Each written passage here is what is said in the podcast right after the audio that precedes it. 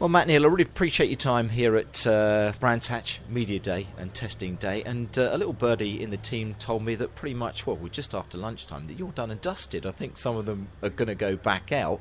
But you and I think your teammate Dan Cammish, you, you're happy with the day's work, and, and that's it, isn't it? Uh, Dan's got another run. He's, Okay. he's got a bit more to do. Um, yeah, I've got. Um, we were just planning it. We've we've been here a couple of days already, so it's um, we've been going through everything we need to go through. Hopefully, That we're, we're programme's about there. Oh yeah, I've got a I've got a talk I've got to do up in Leeds tonight. Which Oh, is have you? Three and a half, four hour drive from here. So I'm going to be I'm going to be shooting That's up the good M1. to go. So pre-season testing has gone well, not just done t- today here at Brands, yesterday at Brands, whatever, but in general building up to this season, Matt. you always think it could go better, but um, it's gone all right. You know, I'm not. I never like to be confident, but I'm sort of quietly optimistic. You know, I'm. I think we're in a good place. There's there's other teams and cars and driver combinations up and down the pit lane who are in a good place as well, but I think we're, not in a bad place. So it'll be interesting to see whenever when everyone stops sandbagging and you know takes the gloves off for the first time a week on Sunday. It'll be uh, it'll be interesting to see where we all pan out. Um, I think you told me at Autosport, and Dan backed it uh, up this morning when I had a chat with him. You've been taking the car, not abroad particularly, but taking the car back to places where it didn't quite go right last year. Has that been the case? And again, I think that you've, again, hopefully made the right type of progress on those circuits that you can, again, use hopefully to your advantage this year. Yeah, the they've been focusing on areas uh, where we thought we were weak, uh, and understanding the car is, you know, it was the problem is the, the series British touring cars is fiercely competitive. So you're looking for fractions of a second, and at the, um, you know, they have been working on lots of different areas of it, but at a third of the races last year, we were faster than the outgoing FK2 Type R. A third we were the same, and a third we were dire. So instead of decamping to Spain, we do like we do every spring. We decided to focus on the circuits where we did have a bit of a, a bad hair day last year, and and that's been very positive.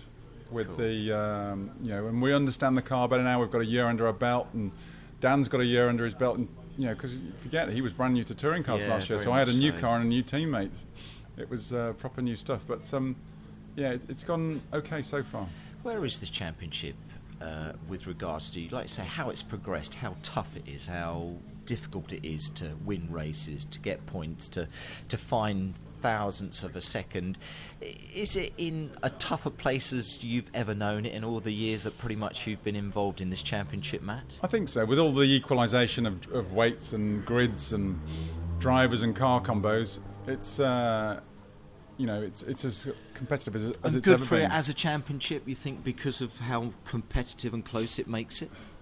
Was uh, people say it's manufactured, but if you win it, it's the same for everybody.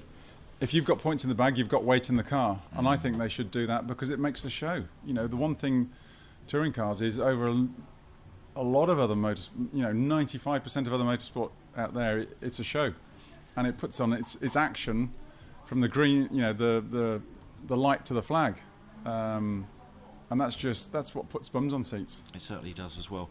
Everyone's been talking about Colin Turkington picking up his third title, then thinking about a fourth title. We remind everybody that you've got three, and I read some notes about it. You are keen, aren't you, to try and take that fourth title? And there's no reason why you, along with anyone else who's got three titles, i.e., Colin still in the championship, that you shouldn't be able to achieve that this year, Matt. Especially with what you're saying Yeah, I'm probably running out of. I'm running out of years. well, but the car's in a good place. Is this a year where you feel if you're going to do it? Yeah, I think this is this this could be my this is this could be you know the one I've got to make count. Yeah. Um, you know, so it's uh, you just need luck on your side. You know, with all the the best car and the best team and the best strategies and everything, you just need that element of luck. You got to, when you roll the dice because the racing is so close, so frenetic and mixed up. You, you do need the, the dice to roll But kindly you for can you. make a bit of luck as well, can't you, Matt? As well, you know this championship, you know how to get around it, and everyone's been talking about continuity and consistency and, and stuff like that. So you are in a good place with your years of experience within this championship and the car that you've got now. To fingers crossed, get what it is that you feel that you would need to take. Yeah, I feel in the, championship I feel in a positive place with the car. You know, with the championship. Um, I feel you know, I feel positive. So Yeah. it's um, and, and if that it's a you know it's a mental game. You take the physical physical requirements out of it.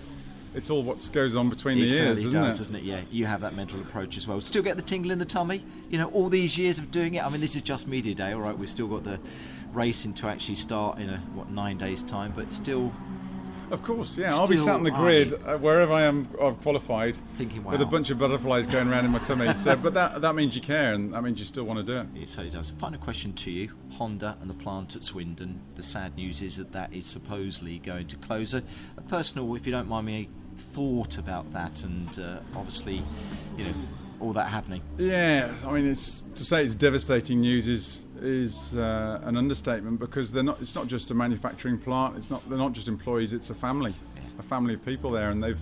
Some people have been there, literally their whole life. You know, and for Swindon, Swindon as a town, you know, it's uh, as an It's area. devastating. It's devastating for the you know the you know the supply chain as as well as the guys, Exactly. the poor guys at uh, at the manufacturing site. So you know, it happened at Longbridge with MG. It's happened with others. Um, you know, it's it's amazing that even though it's terrible, people suddenly forget about the 5,000, which is now up to 8,000. I've heard that are going from JLR. Um, that's old news. Um, something will come along, but and hopefully some positives will come out of it as well. You know, they've got plans for new um, new technology and um, new products within the company, which is good for Honda.